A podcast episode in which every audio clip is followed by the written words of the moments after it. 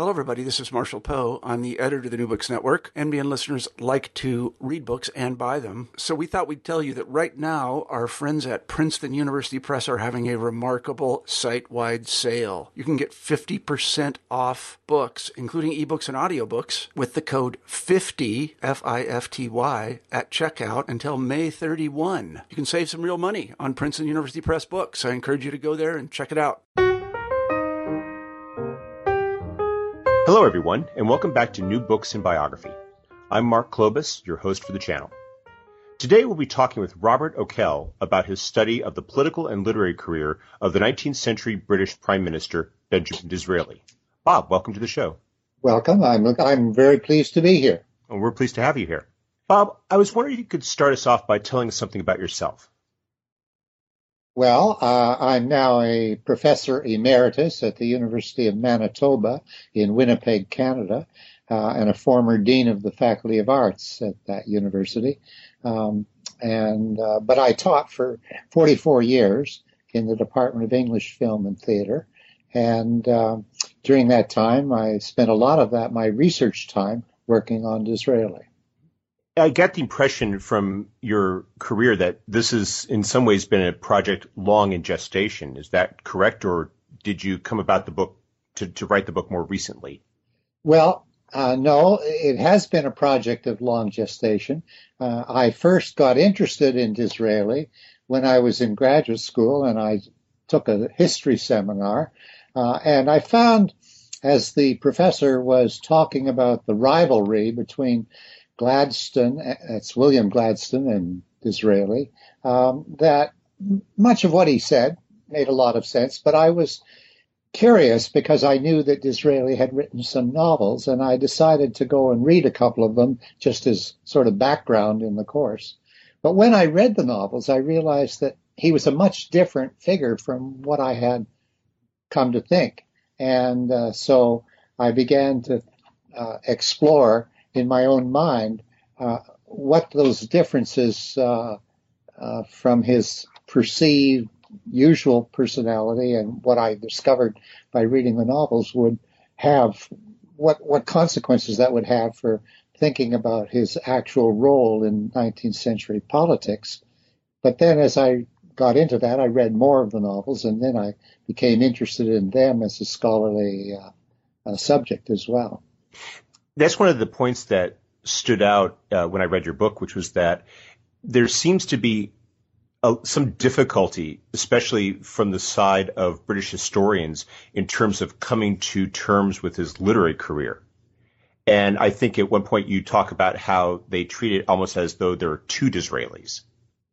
That's very true. Um, but uh, before I answer that question, can I just say that one of the things about Disraeli that's really fascinating is that he he achieves most of his life's ambitions over the decades of his life, um, despite uh, a most unpromising sort of start. He uh, he is able to, uh, to use rhetoric in such a powerful way that he's able to overcome almost all the liabilities that should have kept him from achieving any kind of success. I mean, the matter of his Jewish heritage is certainly um, uh, an important liability in 19th century England, uh, where the Jews were uh, precluded from any role in politics uh, until the 1850s, uh, and subject to a great deal of uh, prejudice and hostility. And uh, on top of that, uh, uh, he had a very eccentric education. Instead, he was a very bright young boy, but he was not sent, as his younger brothers were, to a public school. He was uh, sent to a very obscure private institution, and uh, and then uh, left turned more or less turned loose in his father's library to educate himself. And those are significant liabilities when you consider what uh, the background of most of the people who succeed in politics are. Mm-hmm. Uh, but uh, I'll come back to uh, uh, his uh, his education and the consequences of his early behavior uh, in a minute. But to to take your point about the two Disraelis, it is very much true that historians have neglected the fiction by and large, and when when they have tried to comment on it, uh, they've settled for very easy things like plot summary and character summary, uh, without really asking themselves, is there any kind of narrative pattern in these books, um, and uh, and do they have any connection to the life uh, being lived in politics? So the theory that I came up with was that, uh, in fact, the novels are all connected in some way or other to the matter of Disraeli's identity and uh, and to the particular moments in his political life uh, that are most critical. Uh, and so uh, I've I'm arguing that there is a direct and powerful connection between Disraeli's fictions and the critical moments of his political career. And as a consequence, to view Disraeli as a minor novelist who found his real success in politics, or as a politician and statesman who happened to write a number of quixotic novels, is really to misperceive the man. It's really essential, I think, to see that both endeavors, the fiction and the politics, express the same urgencies of his life the novels served Disraeli as a means of exploring and coming to terms with both public and private aspects of his identity that are problematical, while the politics becomes a form of theater in which tensions and ambivalences of his character find ever more powerful expression in roles occasioned by ideological disputes. And I think that gets to one of the things that makes him such a difficult figure to uh, come to terms with because there really is – there's definitely is nobody like him before. And you think nowadays where so many politicians uh, do occasionally go into writing or novelists who go into politics. I'm thinking, for example, of um, I, I, is it I think it's Jeffrey Devers, one example, who for whom politics seems to be more of a passion and a hobby rather than necessarily a career. And it I think accentuates that notion of you know you're either fish or fowl. You're not. You can't be both. Mm-hmm. And it creates. It, I think it fuels that misconception about Disraeli that you were referring to. Well, one of one of the reasons why historians tend to neglect the novels is that they judge them to be very second rate. Uh, the the early novels, the six or seven novels he wrote before he got into politics uh, in any successful way, uh, are really romances, and a lot of historians just see them as trashy, uh, that they're not significant uh, works of art. And uh, so they want to neglect that. And then they have to deal with the trilogy of novels, Coningsby, Sybil, and Tancred, which are overtly political in their themes. Um, and they usually provide some kind of summary of that. But there's so much in in the novels that um, is um, over the top, as it were, in the uh, in the uh, nature of the characterizations and in the nature of the uh, narrative expressions, that uh, it's easy to dismiss them unless you're convinced that they have some important connection, as I say, to Disraeli's identities. I think it also doesn't help that in so much of academic training, we tend to put ourselves into certain silos. Historians don't necessarily get into uh, literary study, and thus for them, the idea of analyzing a novel in the way that you've analyzed Disraeli's works is, at the very least, uncomfortable for them. I think that's true. Uh, but I was a product of the interdisciplinary Victorian Studies program at Indiana University. And so I was encouraged to do both disciplines uh, and others as well, and, and to try and uh, deal with the, the differences in methodology and the differences in, in assumptions that uh, underlie each of the uh, subjects. And so I think that was a very important part of why I got interested in Disraeli. I was wondering if we could go back now and talk a bit more about his early career as uh, you begun doing in yeah. terms of his uh, early years and how it was he came to start writing novels. Uh, okay, uh, let's talk about uh, briefly about uh, his childhood and adolescence and early young manhood. He, st- as I say, he started out with some liabilities, uh, and uh, but he then went on to make almost every possible serious mistake. and uh, he, uh, in doing that, he, he, he set himself up to be the easy target of people who wanted to dismiss him. Um, he, for example, um, as a young man uh, with this, as I say, very eccentric education, he got into uh, some speculation on the stock market. Uh, in the 1820s. I mean, this is about the age of 20. And he ran up some very significant debts, which he had no means of repaying. Uh, and these debts would come to plague him almost all of his life until he actually got uh, to the point where he had significant donors and backers uh, behind him. Uh, and that was very, so for several decades, he was constantly in very, very deep debt. Uh, and uh, and the, the debts kept getting ever larger because of the rule, the lax rules on, uh, on interest and so forth on on loans. So that was one thing that was certainly not in his uh, advantage. And then he, in the 1830s, uh, as he gets very interested in the idea of running for politics, he carries on an, an adulterous affair with Lady Henrietta Sykes, um, and in, did so in such a public way that, uh, again, his his uh, question of his moral character came up, and and it seemed easy again to dismiss him as anyone likely to succeed in politics. Um, and uh, uh beyond that, he he decided in his early twenties that he would dress uh, in a very uh, dandiacal fashion.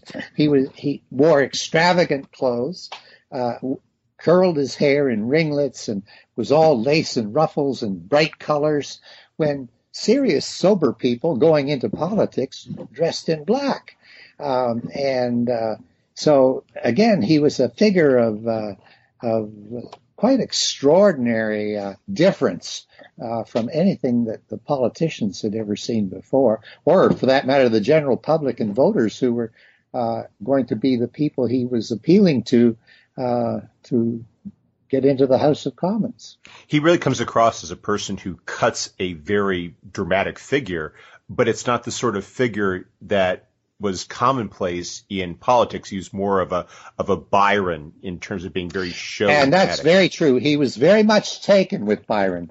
Uh, his father had actually met Byron at John Murray, the publisher's dinners, and uh, Disraeli uh, was consciously imitating Byron. I have a chapter in my book called The Byronic Legacy, mm-hmm. uh, and he even went so far uh, uh, to go on a extended tour of the Mediterranean and Eastern, uh, Middle Eastern uh, countries, uh, in which he followed Byron's itinerary for much of the journey, uh, and he he uh, he saw himself caught up in the, the same psychology of Byron. That is, um, you know, claiming to be a person of principles, but at the same time when challenged or defeated in, in any way, uh, developing a kind of scornful and cynical attitude towards the world.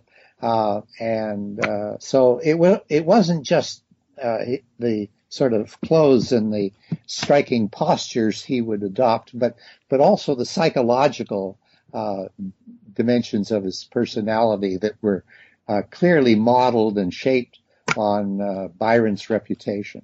And yet, as you point out, that Byronic, well, for lack of a better word, pose is one that's at odds with so much of his background and his appearance. You were talked about how the ideal at the time was tall, strong, fair haired, and Disraeli, by contrast, is short and dark, and of course, coming from a Jewish heritage. So the pose seems much more of a pretense in some ways than it might have if he had been, say, you know, if he looked like William Gladstone. Very true. Uh, it's important to realize when I talk about his Jewish heritage that that is a fami- familial uh, thing, but um, there's one very sort of strange feature of Disraeli's youth, and that is that his father, uh, who was a member of the uh, Bevis Marks uh, synagogue in London, um, had a quarrel with the elders of the synagogue and left the synagogue. And as a consequence of that quarrel, uh, Disraeli's father decided to have his children baptized in the Church of England. And this was a stroke of uh, incredible good fortune for Disraeli in one sense, because he was not eligible to be a member of the House of Commons as a Jew, uh, unless uh, unless he had uh, adopted uh, a Christian uh, religion by choice, and so um, that that feature of Disraeli's youth made him eligible uh, for a political career that he would otherwise not have had because it would have by 1858 when the Jews were finally liberated as it were from their uh, liabilities um, it would have been far too late to start now the other thing about well that that leads me to the core analysis of uh, his his character and personality all his life Disraeli was ambivalent about being both Jewish and a Christian. Uh, and um, on the one hand, he was very proud of the Jews, and particularly historically, uh, and um, he was proud of uh, of his ancestry. Um, although he fabricated various versions of that ancestry from time to time, but he was also very aware of what a terrible burden it was to be Jewish uh, uh, in the world of Victorian politics, uh, because of course uh, uh, there was such terrible prejudice against the Jews. Um, on the other hand, that's one side of the ambivalence, but the other side is that he was also also convinced he was different from other people, and that difference wasn't just his his heritage.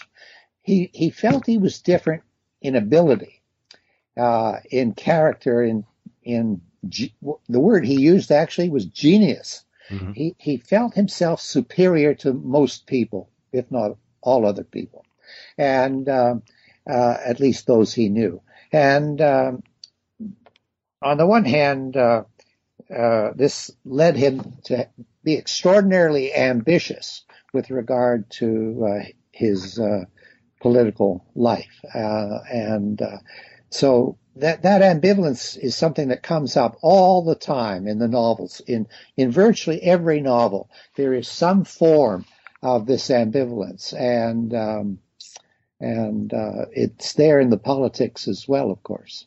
Mm-hmm. This one of the uh, you were talking about that sense of genius, it also comes across in his early novels.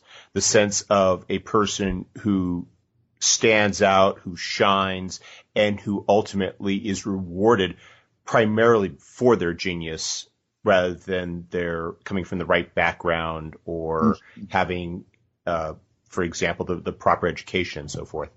Yes.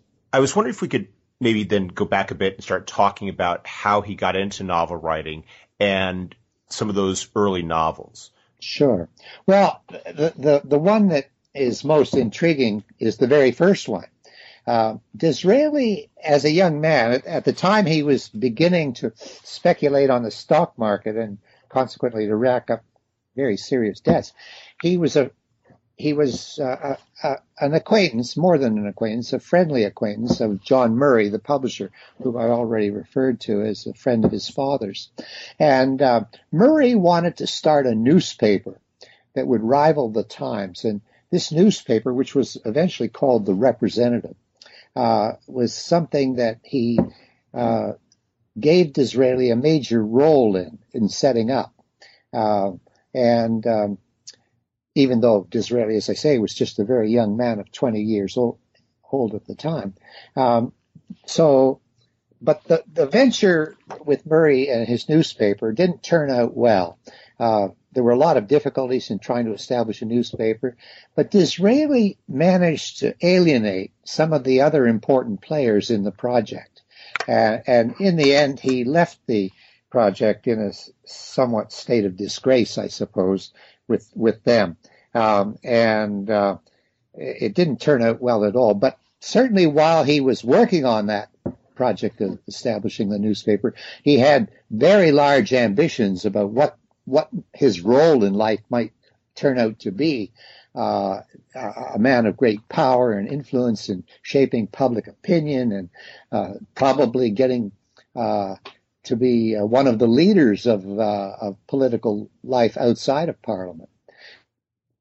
But in any case, when he when when it all ended in failure and collapse for him, uh, he set out to write a novel called Vivian Grey, and uh, Vivian Grey is uh, uh a disguised version of the events surrounding the representative newspaper, and it's it's a different story, of course. But in in the uh, novel, the hero Vivian attempts to manipulate a powerful political figure, the Marquis of Carabas, uh, and uh, Vivian is portrayed in a satirical way as uh, a cynical opportunist in every way. Uh, and again, there's a lot of Byronic posturing in the uh, in the novel. Um, and uh, but it was a huge success of of scandal because people could see right away uh, that uh, there were uh, similarities to some of the characters, fictional characters, and people actually surrounding Murray and his circle of friends. And as a consequence, the publisher actually put out a key to Vivian Grey, trying to identify each of the characters. But uh, it was thought it was published anonymously, so it took some time for uh, uh, the truth of who the author of this book was. But in the meantime, it was a very successful novel, uh, albeit in the judgment of sober critics, a trashy one. Um, but uh, it, it established uh, Disraeli uh, as somebody who had a certain amount of talent in the matter of writing fiction. And uh, uh, although it, it, turned out, I think, to be again a liability in his political career later on, because people could go back and say, "See, this is what he is. Mm-hmm. He's a cynical opportunist. He's he's got no sort of moral core. He's he's got no uh, uh, gravitas."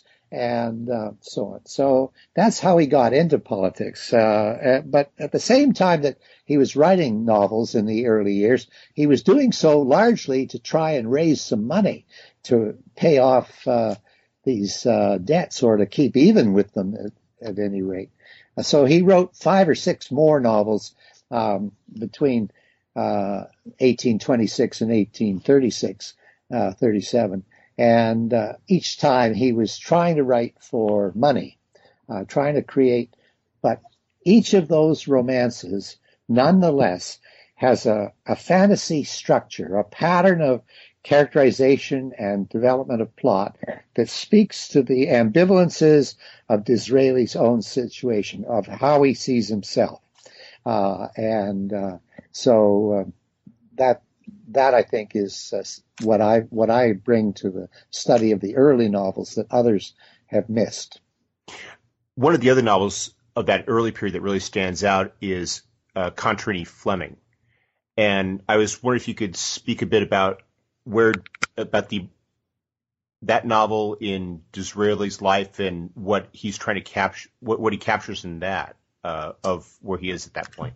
Yes, uh, it's another novel where the where the uh, the whole dynamic is ambivalence. Uh, in this case, uh, the hero, Contarini Fleming, and the very names themselves suggest a kind of ambivalence. Uh, Contarini being Italian and Fleming being very much an English name.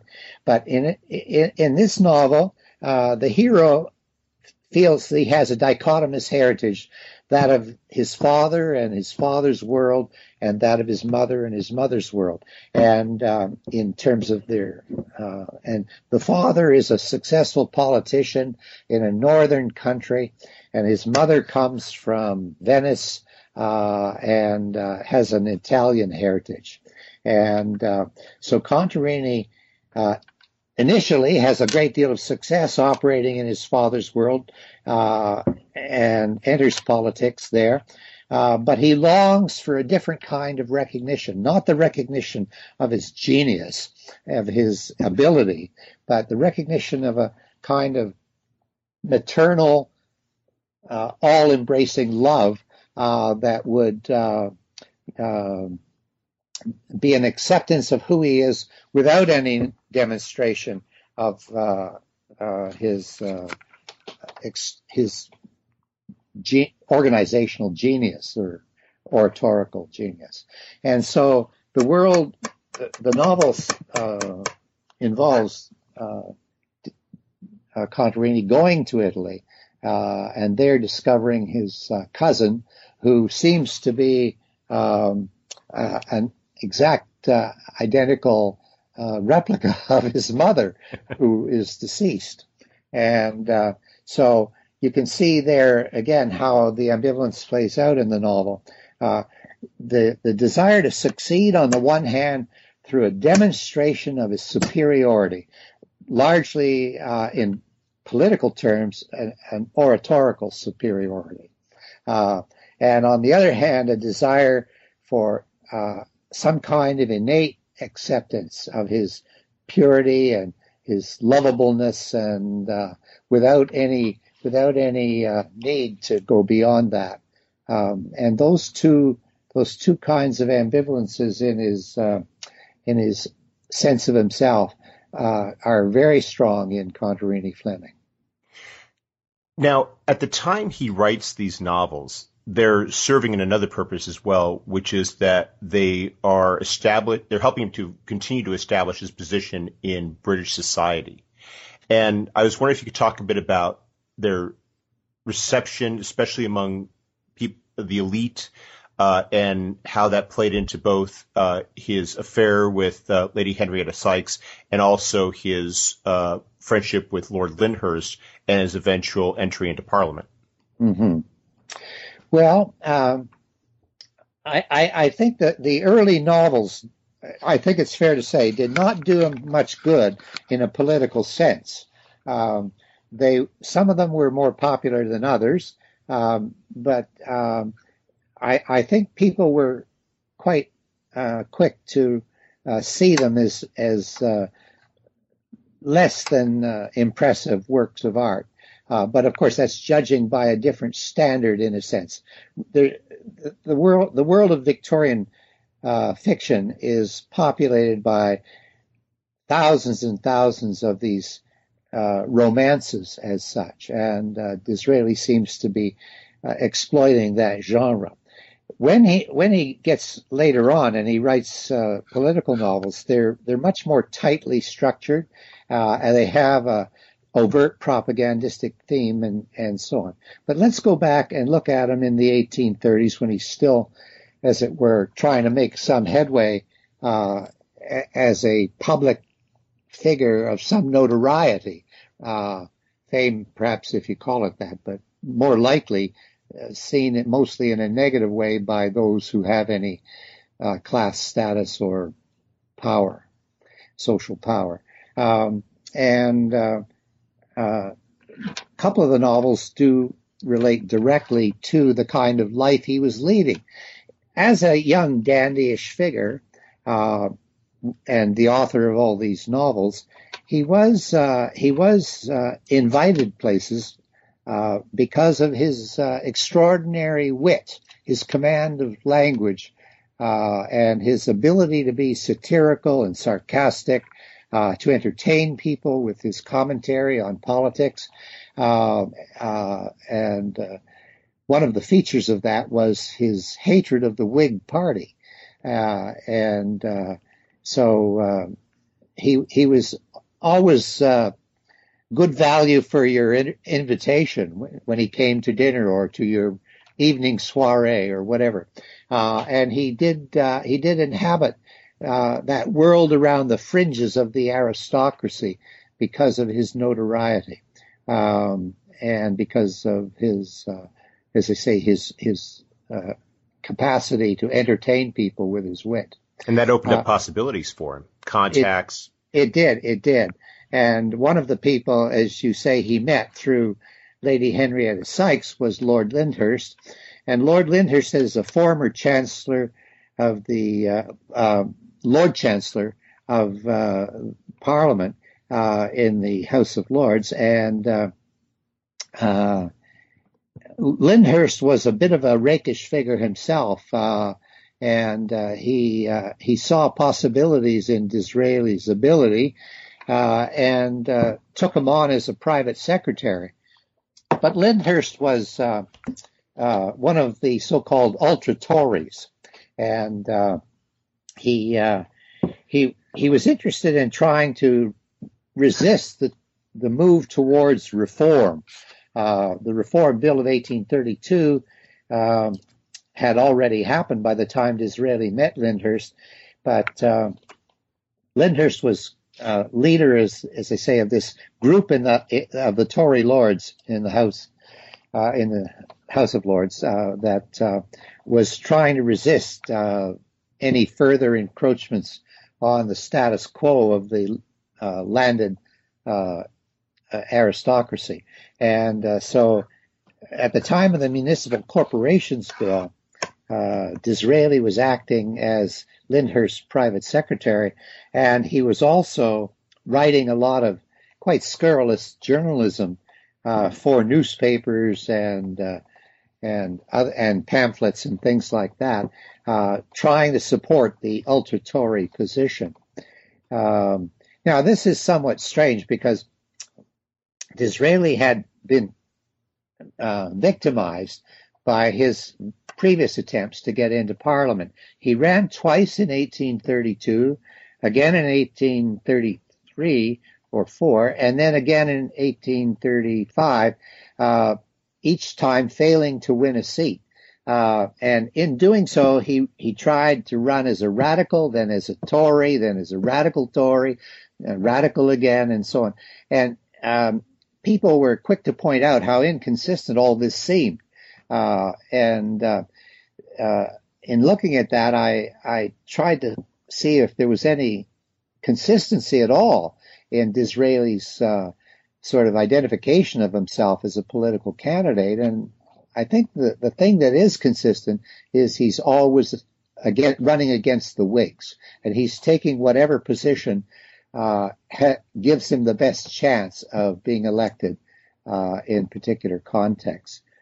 Uh, but uh, as Lyndhurst's private secretary, again, he, as I say, he was quite um, an active journalist as well, um, and most of it was pretty fierce stuff with a lot of name calling and uh, sarcasm and uh, satire of uh, Whig politicians. Um, so, uh, in a sense, that uh, is part of the historical background.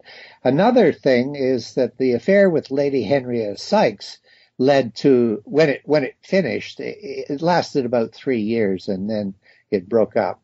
Uh, and but Disraeli then wrote a novel called Henrietta Temple, which is a again a disguised version of the the kind of uh, uh, emotional life that uh, Disraeli was having with Henrietta.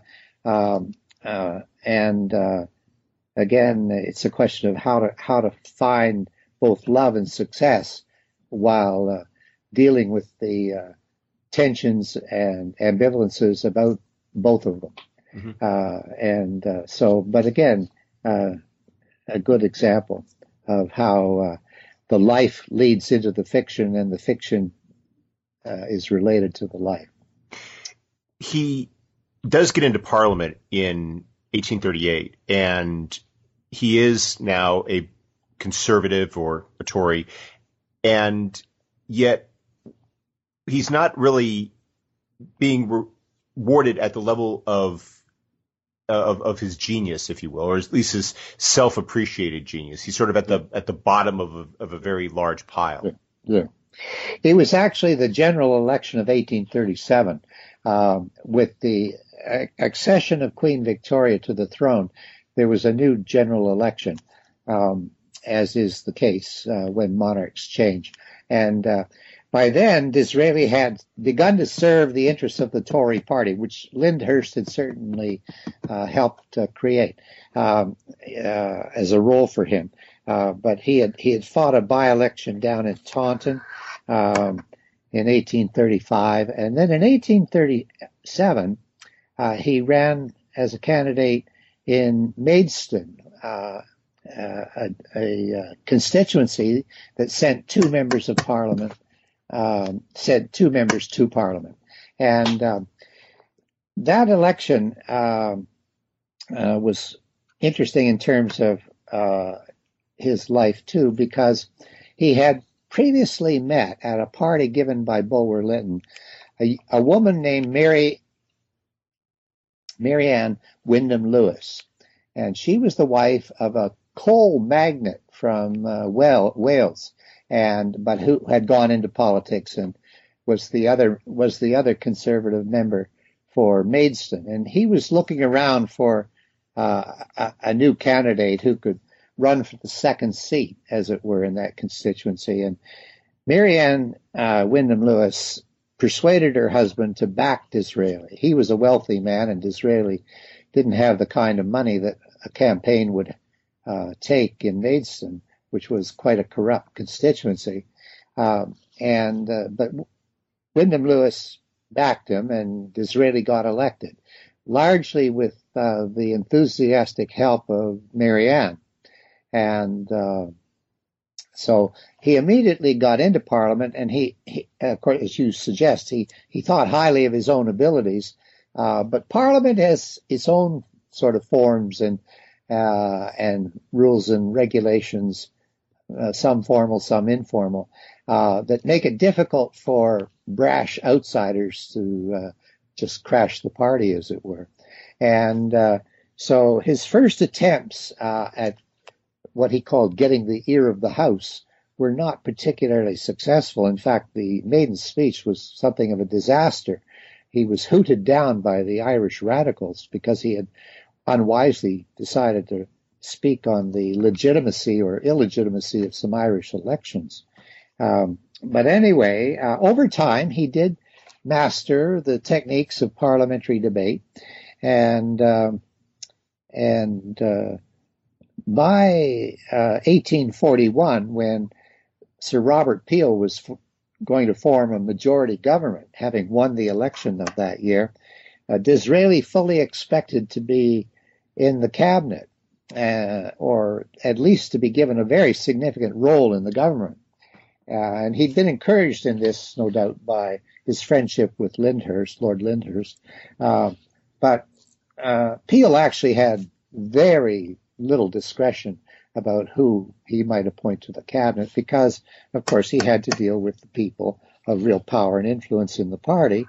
And he, uh, he had a lot of aristocratic uh, people that uh, had previously served as cabinet ministers, and um, and uh, so I don't think he ever really seriously considered that Disraeli should get such a, a place. But Disraeli saw it differently, and uh, he was mortified, humiliated uh, by being left out of Peel's cabinet, uh, and uh, that led to a very different sense of of strategy. Uh, he, he he began to uh, believe that uh, some other other way of getting into a, a, leadership role in Parliament would have to be found. And strangely enough, it came along because in making a few speeches about uh, the things he believed in, uh, the importance of the landed aristocracy, the role of the church, uh, in representing the people, uh, and so on. Uh, he he drew the friendship of other young members of Parliament um, who uh, had similar views. And uh, so this became the embryo of what's called the Young England movement. Uh, and the Young England movement was a sort of ginger group within the Conservative Party. It took the license and freedom of criticizing their own party leaders. Um, and so over and over and over again, Disraeli and his friends, uh, who were um, George Smythe, the son of Viscount Strangford, uh, Lord John Manners, the younger son of the Duke of Rutland, and Alexander Baillie Cochrane, a Cambridge friend of Smythe and Manners. Um, the, the, the, group of them formed, uh, as I say, this movement known as Young England. And um, they had a dozen or so other supporters, but they were the core of the group. Um, and um, they they began to have an impact uh, on uh, on uh, how uh, the Conservative Party was doing business by virtue of the critique they kept bringing to uh, various uh, actions and policies of of Sir Robert Peel and his cabinet. So there's no doubt that Disraeli was motivated in part by revenge. uh, you know, you you've neglected me. I'm a genius, and you're going to pay for it. Uh, and so there's a, there's a kind of zest in the Young England movement, mm-hmm. uh, but it, it, partly comes from a disillusionment with the state of England and the state of politics. Peel was a moderate, uh, and uh, his moderate policies didn't impress Disraeli and his friends in the Young England movement as equal to what they saw as the crisis that England was going through. Uh, by the 1840s, they were known as the hungry 40s because of the mass unemployment and uh, the collapse of business uh, uh ventures and uh, so on. And the poverty was extensive among the working classes. And um, so uh, there was a sense of crisis in the 40s. Um, and manifested elsewhere by uh, the development of Chartism, the working class radical movement, or um, uh, the kinds of literature that Carlyle was writing about, Thomas Carlyle, um, uh, urging a sense that somehow or other England had lost its way uh, and some form of uh, very different uh, policy and approach was necessary. Now you mentioned how Carlyle's writing and Disraeli's writing that Disraeli was not informed by Carlyle. We can't find any evidence of it, but the fact that they both seem to echo a lot of the same concerns reflects that common atmosphere of the 19 of the 1840s. Yes, I think that's right. Uh, there's no evidence that Disraeli had read Carlyle um, before writing his own uh, works um, at, in the 1840s, but certainly, uh, certainly uh, they had similar worldviews, although Carlyle expressed his differently. Uh, but there was a similarity, and people did speculate on how closely uh, the the two authors uh, uh were in uh, in uh, reading each other's works. You mentioned. oh, sorry. Go ahead. Go ahead. No, go ahead. I was, I was going to say that in addition to developing this Young England movement and it serving as a platform from which to criticize Peel's government. It also served as a source of material for the first of these three political novels he writes during this period. I was wondering if you could speak to those. Yes, uh, that's very true. Um, the Young England, well, let me explain that uh, the first of the political novels is Coningsby, and it's subtitled Or the New Generation. And uh, essentially, uh, Disraeli takes uh, some of the ideas from the Young England movement um, and uh, uh, puts them into the the structure of an, a narrative in this novel Coningsby. Um, but the whole the whole idea of Coningsby is that it's that there needs to be a kind of heroic individualism in the leadership of politics, um, and uh, so Coningsby is the grandson of a powerful lord, uh, uh, uh, a marquis uh, in uh, in uh, the Conservative Party, and his grandfather thinks he should go into Parliament and just carry on, as it were, holding up the family tradition. But Coningsby has all these ideas about something new, something different, and uh, and he rejects the old style Tory politics, and he wants to see a national party created where that represents all of the people, not just the wealthy and uh, the powerful. And so that that's uh, how Coningsby gets started, and uh, it's full of satire. Uh, it's a very witty novel, and if people want to read a Disraeli novel, that's the one they should start with. Well, unless you like Vivian Grey. But, uh, but again, it's the same wit, it's the same satire, the same sarcasm coming through over and over and over again uh, as he skewers one person after another in the in the novel. These fictional characters who are actually again based on observation of real people within the Conservative Party, and uh, so Coningsby uh, has this kind of uh, interesting uh, nature. It's it's great. It's really entertaining, at the same time that it's seriously propagandistic. Uh, he's arguing for a particular approach, a particular view of politics uh, that will reform things. Uh, not in terms of reform bills, but in terms of this kind of aristocratic leadership uh, that uh, a new generation of uh, young men could uh, bring to the party. Now, he got this idea of a renewed aristocracy uh, from the works of Viscount Bolingbroke, who was a political figure and a philosopher in the early 18th century. And Bolingbroke had um, written a number of works, one called The Patriot King and uh, and another on on uh, on patriotism.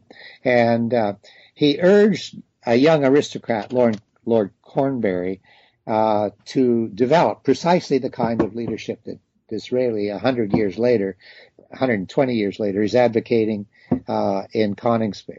So there is a historical uh, link there. And it's interesting that uh, Bolingbroke was very much the same sort of uh, figure uh, that Disraeli was turning out to be uh, morally uh, suspect, um, and uh, but but again witty and uh, and uh, ambitious and uh, so on. So, but Coningsby as a novel has another feature. It it it has the, the, the fictional plot of the hero Coningsby and his circle of friends, but it also has interspersed among the uh, the the plot of the fiction uh, a series of chapters that are like little political essays, and uh, and these are the way in which uh, Disraeli is able to uh, make uh, the the novel succeed as as propaganda, because people are given a, a kind of historical perspective on on what he's trying to develop in, in the fiction as a romance uh, of self fulfillment. And Coningsby is very different, though, from the other two novels that he will write during this period as well. That was one of the things that you talk about, which is that in some ways he's developing almost three different aspects of his character during this period. Well, uh, before I address that, let me just say that most historians and most literary critics, uh, before uh, I came along, uh, saw the political trilogy as very different in nature from the earlier novels. But I, I've been able to show that, in fact, the uh, political trilogy contained elements of the same fantasy structure that that shaped the early novels in all of them too. Uh, so that there is a continuity in the romance portions of these novels uh, that again has to do um, with uh, um, Disraeli's own developing identity. Now, with regard to uh, the differences among the the propagandistic uh, trilogy, the the first novel, Coningsby, was deliberately designed to talk about the nature of political parties and the need for heroic individual leadership. Uh, I think he intended to go on into a subject about uh, one of his other favorite topics, which is the importance of the church as representing those people who do not have any connection to actual politics. The poor uh, and the working class who don't have the vote, who don't follow politics in the usual sense, uh, but who nonetheless, whose welfare ought to be every politician's concern. And Disraeli believed that the church had a role to play in ameliorating the lives of the poor, but in representing them too in the world of power politics.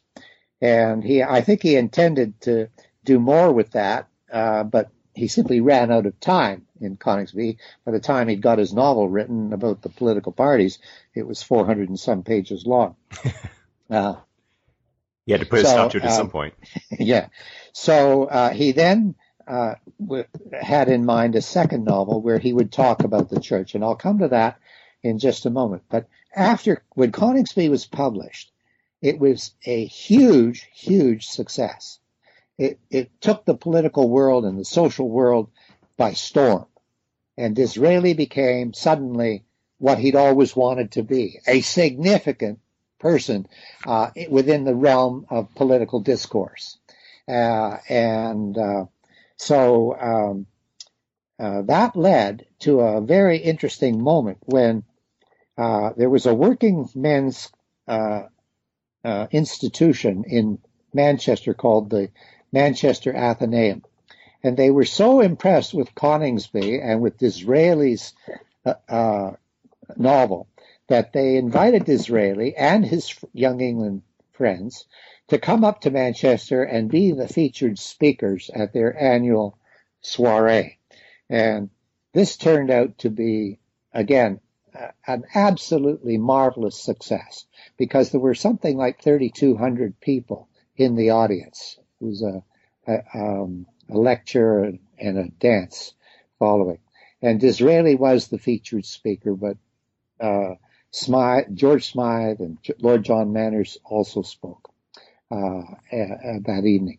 Uh, but again, it was all reported in the press, and again, he seemed to be building not only a, a, a, a fame or a, significance within the the narrow political world, but in the wider public world, because this got this was reaching out to uh, people who don't really have much in the way of direct uh, involvement in politics. But uh, although the map, the Athenaeum was clearly, in part, a way of helping working class people educate, gain an education, uh, educate themselves. So uh, again, that evening at Manchester, after Coningsby had been published in uh, that fall, uh, he he Disraeli acquired a, a, a whole other level of fame uh, and uh, success. Uh, so by the time he comes to write his second novel, Sybil, um, uh, he it's it's subtitled uh, or the two nations, uh, the rich and the poor. Um, by the time he comes to write that novel, he's he's got a kind of status, both as a an author and as a politician. Uh, and uh, so he takes on the subject uh, in that novel. He takes on the subject of religion, uh, and in particular the role of the church. This is the Church of England we're talking about, a Protestant church. Uh, and uh, uh, Sybil is really, in my view, a religious allegory, which in which Disraeli tries to show the kind of leadership that's needed uh, for the working classes through the uh, character of his hero, an aristocrat, Charles Egremont, who's the younger son of a lord. Uh, and um, well, actually, he's the brother. Uh, by the time the novel gets going, he's the brother of an aristocrat. Uh, and uh, um, that that novel too is full of wonderful dramatic scenes, working scenes of working class poverty, scenes of working class uh, violence, scenes of uh, of uh, uh political rebellion, uh, rick burning in the ag- agriculture uh, sec- sector when when people were being driven to desperation by the collapse of the agricultural economy, um, and so once again, Disraeli finds that he's written a novel that everybody's talking about. Everybody wants to read. Everybody, I mean, I was writing a, a, a, paper on an entirely different subject recently about Robert and Robert Browning and Elizabeth Barrett uh, and their courtship romance. And in their letters to each other, they're talking about Disraeli. Mm-hmm. and uh, Elizabeth Barrett says, "Don't stay up late reading Sybil."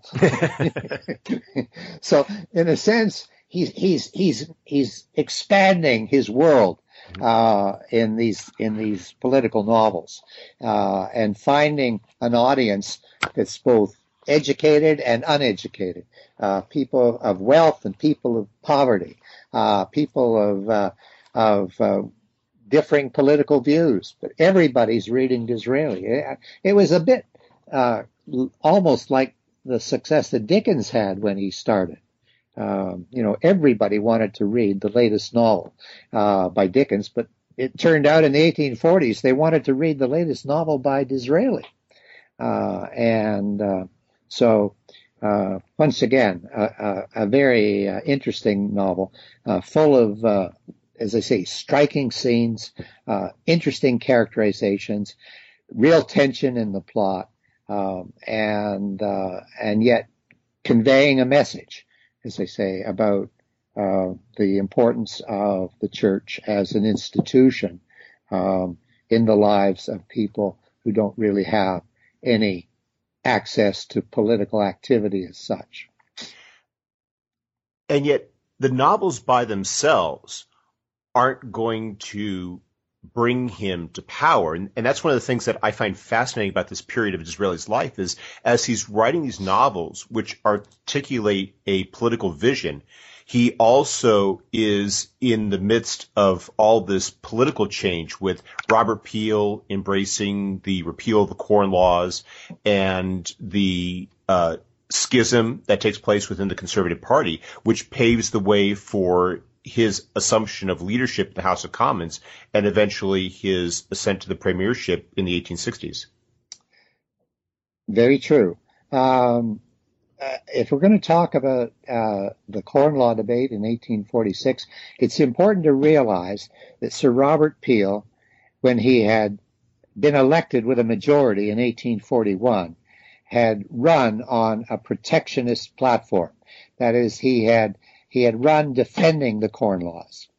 The agricultural distress uh, was so bad by the mid 40s, uh, and uh, the consequences in terms of the poverty of uh, agricultural workers, uh, farmers, landowners uh, was so great. Um, the, the, consequences were so great that Peel began to think that he should change his mind. There had been something called the Anti-Corn Law League, uh, based on a bunch of economics advocates who were arguing for free trade. And that's essentially what the debate is about. Are you going to have duties on the importation of corn, which is really wheat? It's the English word for wheat in the 19th century. Are you going to have duties on the importation of wheat, or are you going to allow the market to take its own way uh, and allow England to import very significant quantities, which would have the effect of undermining, excuse me, the price uh, of wheat that uh, that local uh, landowners could uh, get for their crops. But in any case, Peel became convinced eventually that the corn laws couldn't be uh, maintained. And so uh, he decided that he would have to bring in uh, a bill to repeal them. And uh, this had always been a policy that the Whigs were prepared to undertake. Uh, but the Tories, as a party, had never seen that as their goal. And indeed, when Peel decided to repeal the Corn Laws, it was widely thought that he had simply betrayed his own party. And Disraeli, the ultra Tories and the, the, the Tory land, large Tory landowners, uh, all um, uh, were hostile to Peel's measure.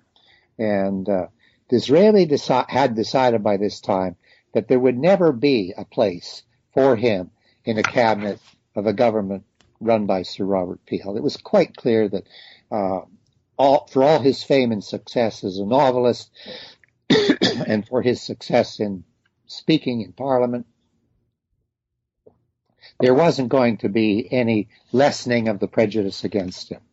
Uh, and uh, so I think he came to the conclusion that the only way he was ever going to get into a position of authority and power in the Conservative Party would be to destroy Peel's ministry. And he sets out to do that. And he launches a series of attacks, vitriolic attacks, really, really bitter attacks, uh, although often witty, uh, on Peel uh, throughout uh, the Corn Law debate. Uh, and he galvanizes the opposition to Peel's re- measure of repeal uh, amongst the Tory squires and the Tory lords uh, and uh, other members of the party. And basically, two thirds or three quarters of the Tory party did not support Peel's idea of repealing the laws, but the Whigs, of course, did. So you had a crazy situation where the opposition would carry a bill for a Tory prime minister, uh, even though his own party was the majority of his own party was against it. Um, and uh, but Disraeli knew that this that this opposition uh, that he'd been able to, as I say, organize and galvanize would would mean the end of Peel's career uh, as a prime minister, at least for the moment. And uh, sure enough, after the repeal was carried, uh, the next, the very next bill was a, a bill on Irish uh, security, security in Ireland. And there, the Whigs were in opposition as well, and the Tory party voted against Peel, and he was forced to resign. And out of that came, as you say, the split in the Conservative Party that would really never be healed, uh, because Peel and his supporters among whom had been Gladstone, William Gladstone, all took a different route. They all became what were known as the Peelites, uh, and gradually over the next decade, they came closer and closer and closer to the Whigs until they actually merged and formed the Liberal Party. Meanwhile, the ultra conservative side of uh, the Tory Party uh, went its own way and spent basically two decades in the wilderness of politics in opposition. Uh, they they had uh, three very uh, short uh, minority governments in that period, but they never won a majority election. Uh, and Disraeli had to find his way in that conservative party, which had, in a sense, uh, found itself outside the the realm of probable government uh, because of the split in the party. So, yes. And Disraeli's rise to power uh, comes about as a result of this. But of course, with this, you have the decline of his literary output. He does three more novels over the course of his career. Yes. Uh, well, politics becomes all engrossing. If you're going to, uh, what happened was that when the party split, there was a struggle for leadership uh, of the party. It was pretty much agreed that Lord Derby uh, would lead the party, but he was in the House of Lords. Uh, so he needed uh, a leader of the party in the House of Commons. And there was a, a real struggle for that. Uh, and many members of the party, although they had voted with Disraeli against Peel's Corn Law, had no intention of having Disraeli take over the uh, uh, leadership of the party in the House of Commons. And indeed, it's at this point that the anti-Semitism that he faces becomes really nasty.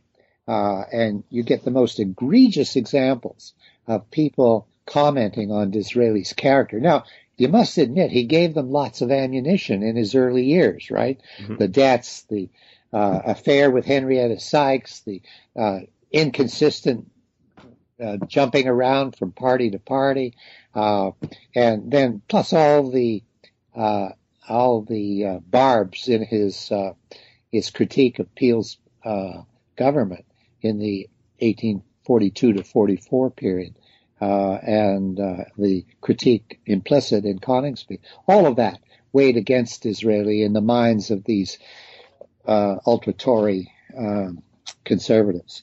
And uh, so it wasn't an easy struggle. The one thing he had, though, was the ability to speak, the ability to make speeches and to carve out arguments uh, that were very persuasive. And in the end, there was nobody else in the party uh, who was capable of leading the party in the House of Commons because all of the good speakers had gone with Peel. mm-hmm. All of the cabinet ministers and things like that had gone with Peel, uh, and were, you know, drawing ever closer to the Whigs uh, in their in their uh, sort of ideology. And so Gladstone went that way and would eventually become the leader of the Liberal Party once the Whigs and the Peelites had coalesced. Uh, meanwhile, Disraeli, as I say, was the only the only officer still standing on the battlefield, uh, as it were, after the split in the Conservative Party. Uh, and uh, so it, the the fight for the leadership was prolonged and difficult, but he eventually uh, was given that leadership, uh, although there had been talk of, of combinations uh, as as the process went along. But in the end, nobody else was even remotely as talented as Disraeli, as capable in debate as he was. Uh, and so he ended up as the leader in the uh, House of Commons under the general leadership of Lord Derby in the House of Lords. Uh, but as I say, it was it was a party in opposition most of the next two decades, uh, and it wasn't until the 1860s uh, that Disraeli's leadership uh, of the House of Commons was so impressive and so uh, obviously deserving that uh, he took over as prime minister when Lord Derby, who was temporarily uh, prime minister again with a minority, um, uh, when when he had to retire for reasons of health, Disraeli was finally able to become prime minister. But in those years of opposition, he had three times served as chancellor of the exchequer in these minority conservative governments led by Lord Derby. Uh, and so he had, in a sense, had some real influence in shaping uh, the policy of the government, uh, and uh, and uh, he was uh, a very prominent figure by the time the 18, mid 1860s came along. But the last three novels he writes have to come at points where he has the luxury of time away from politics. Tancred comes out in the immediate aftermath of the Corn Law crisis and then he writes Lothair and uh, I believe it's pronounced. How, how do you pronounce it? Endymion. Endymion. Endymion, uh, are both written between his periods as prime minister. That's right, and uh, that that's because the demands of leadership uh, become all engrossing, mm-hmm. and there isn't time to take any time off. But every time there's a, a kind of lull in the demand for political action, uh, he turns back to fiction um, to comment on or develop uh, uh, some kind of, of uh, understanding of what the politics has been about or will be about. And as you point out in the final chapters, there a lot of the same themes from his earlier works continue forward. Oh yes, yes. One of one of the features of uh, Disraeli's political life is that he was always prone to conspiracy theories, and uh, he was always ambivalent about Catholicism. This goes back into the very early novels and the years of the early political struggles in the 1830s. Uh, he was often sympathetic to individual Catholics and even to Catholicism as a religion but he hated um, Catholic politics and he hated the papacy. Uh, and so he was always prone to um, developing a conspiracy theory about Catholic politics and papal influence. Uh, and that shows up uh, certainly in Lothair, which was written after he was first prime minister in 1868. That was a minority government, uh, and he was on the defensive from the very beginning because uh, Gladstone had introduced resolutions calling for the disestablishment of the Church of Ireland. And so Disraeli knew he was only going to be prime minister until the next general election. There would have to be on the, the new franchise after the Reform Bill of 1867, and uh, which Disraeli had engineered uh, so magnificently. But uh, in a sense, when he when he driven out of office by that election in 1868. He has time on his hands and he reflects back on what he saw as a betrayal of his Irish policy, uh, his attempt at an Irish policy um, in 1868. Uh, and he had fought the election uh, on what he called the Great Protestant Struggle. That is the, the need to defend the Church of Ireland uh, because that was the thin edge of a wedge against the Church of England. And so you, you see, you see some of the early themes and early ambivalences coming forward again in the later novels. That's just one example, but there are others. Well, we've taken up a lot of your time, but before we go, could you tell us what you're working on now? Sure. Uh, can I just add one thing first, though? Sure. Uh, I think one of the things that I talk about in the book at the end is Disraeli's really remarkable relationship with Queen Victoria. She uh, she had not been impressed with Disraeli as a as a politician in the first instance, but she was persuaded that Disraeli was actually somebody who was good for the monarchy and defended the rights of the monarchy uh, by her husband, uh, Prince Albert. And then after Prince Albert died, Disraeli was very close to the Queen in terms of his sympathies about her loss and about the burdens of carrying on without his without Prince Albert's help. Uh, and so gradually over time, he became her favorite prime minister. Uh, so that when he had a second ministry in 1874 to 1880, and uh, and uh, was so involved in foreign affairs about which the Queen knew quite a bit. Um, uh, he, that relationship blossomed uh, into almost a kind of reciprocal, uh, best friends forever kind of uh, mm-hmm.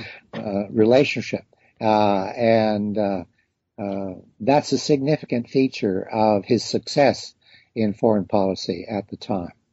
Now, with regard to what I'm working on now, uh, I, uh, having finished the Disraeli project, I got interested in the larger question of political rhetoric in the 19th century, and that's what I'm working on. I'm, I'm trying to do a study that compares the language of Parliament of politics in Parliament with the language of politics as it's used in newspapers and compare again both of those to the language uh, used in novels and fiction when they are discussing politics. And uh, I've got a, a central thesis, which is that legislation lags public opinion, and public opinion is shaped by rhetoric uh, and by the command of rhetoric.